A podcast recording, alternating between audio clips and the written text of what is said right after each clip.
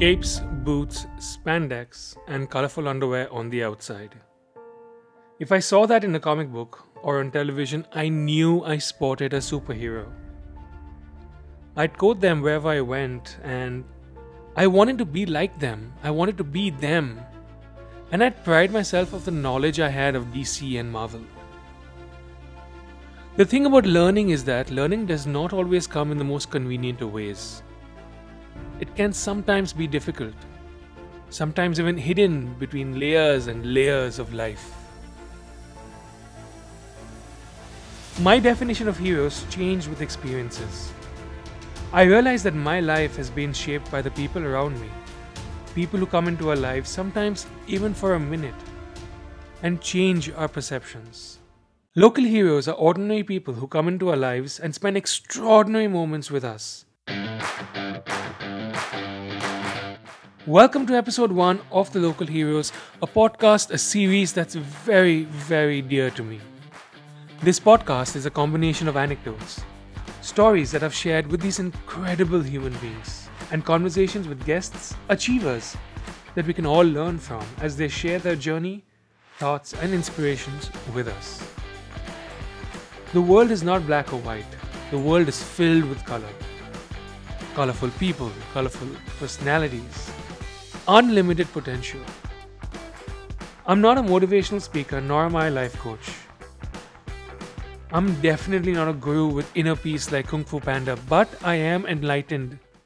I'm no one to tell you the difference between right and wrong, but what I can do is help you reach to a point where you stop blaming the world for your troubles and start facing them more systematically. Today, on the first episode, I want to talk about something that a lot of us talk about on a daily basis the fact that you only live once. Yeah, it's true. Yet the Hindu marriage ceremony ties you and your partner for seven lives, and cats are known to have nine.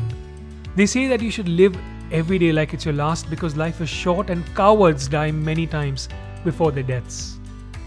I have a problem with this normal consensus. I have a problem with the way people think like this. You see, I did join the YOLO bandwagon back in the day when I was a kid. But then something hit me, something called adulthood. I grew up.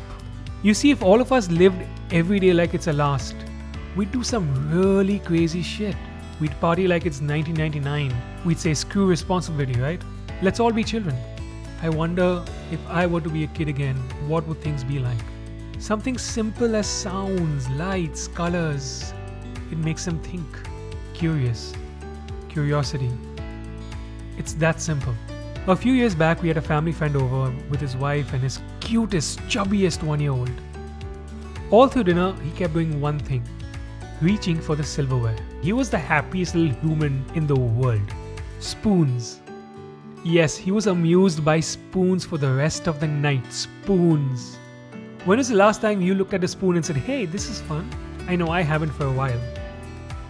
When I say that I want to be a kid for the rest of my life, I'm not talking about playing with Legos. Although that would be fun, let's learn from kids. Think about it.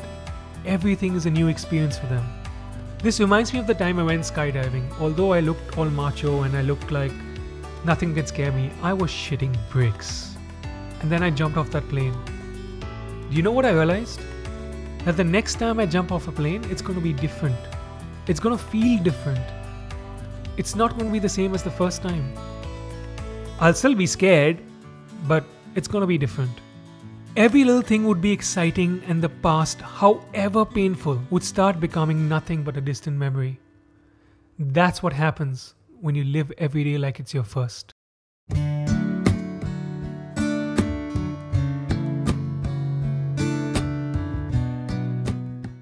My dad has been one of the best tennis players in the country and he moved on to be one of the most renowned coaches.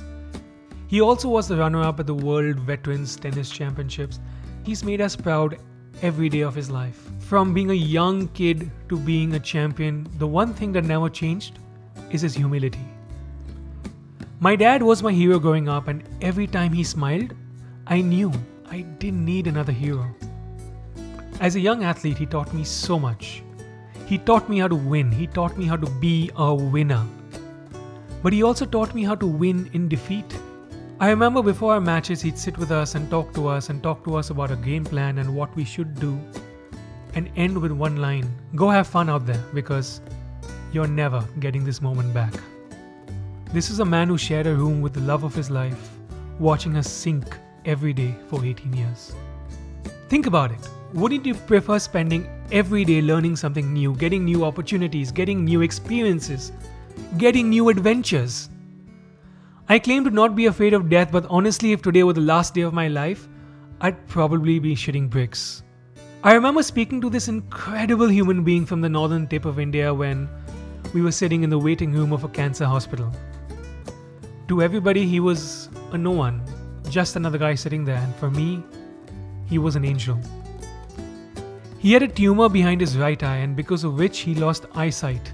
He'd been diagnosed with another tumor which was impossible to treat. He had traveled over 5,000 kilometers to meet this doctor and would spend the night outside the hospital before heading back to the railway station because he had nowhere to stay, nor did he have the money to get a hotel. In fact, even if he had the money, nothing could save him. When I asked him how he coped with the loss of vision, he smiled and says, You know what? If God takes one eye, it's because I have the second eye. I can still see my grandchildren every day. I can still talk to them about their day and what they did. I can still see the beauty of my garden from my window. And till the day I die, I'm going to hold my grandchildren every day. His discomfort was so visible. I could tell he was in so much pain. He smiled at me and said, Beta, koi nahi, hota hai. Which means, don't worry, son, it's going to be okay. It happens. This is from a man who had just a few months left to live. I never saw him again, but I think about him almost every day. Life is about perception. This man had absolutely no control about his future, but he did not let his misery ruin his life. Yeah, so as per science, you live only once. But how you spend your time is up to you. You can take control of the tiller and steer the boat into the seas, or you can live your life in the jetty and play in a tent. You can plan out adventures or even go with the flow. Do whatever makes you happy, do whatever makes you get that new experience because when you live every day like it's your first, every day becomes your first.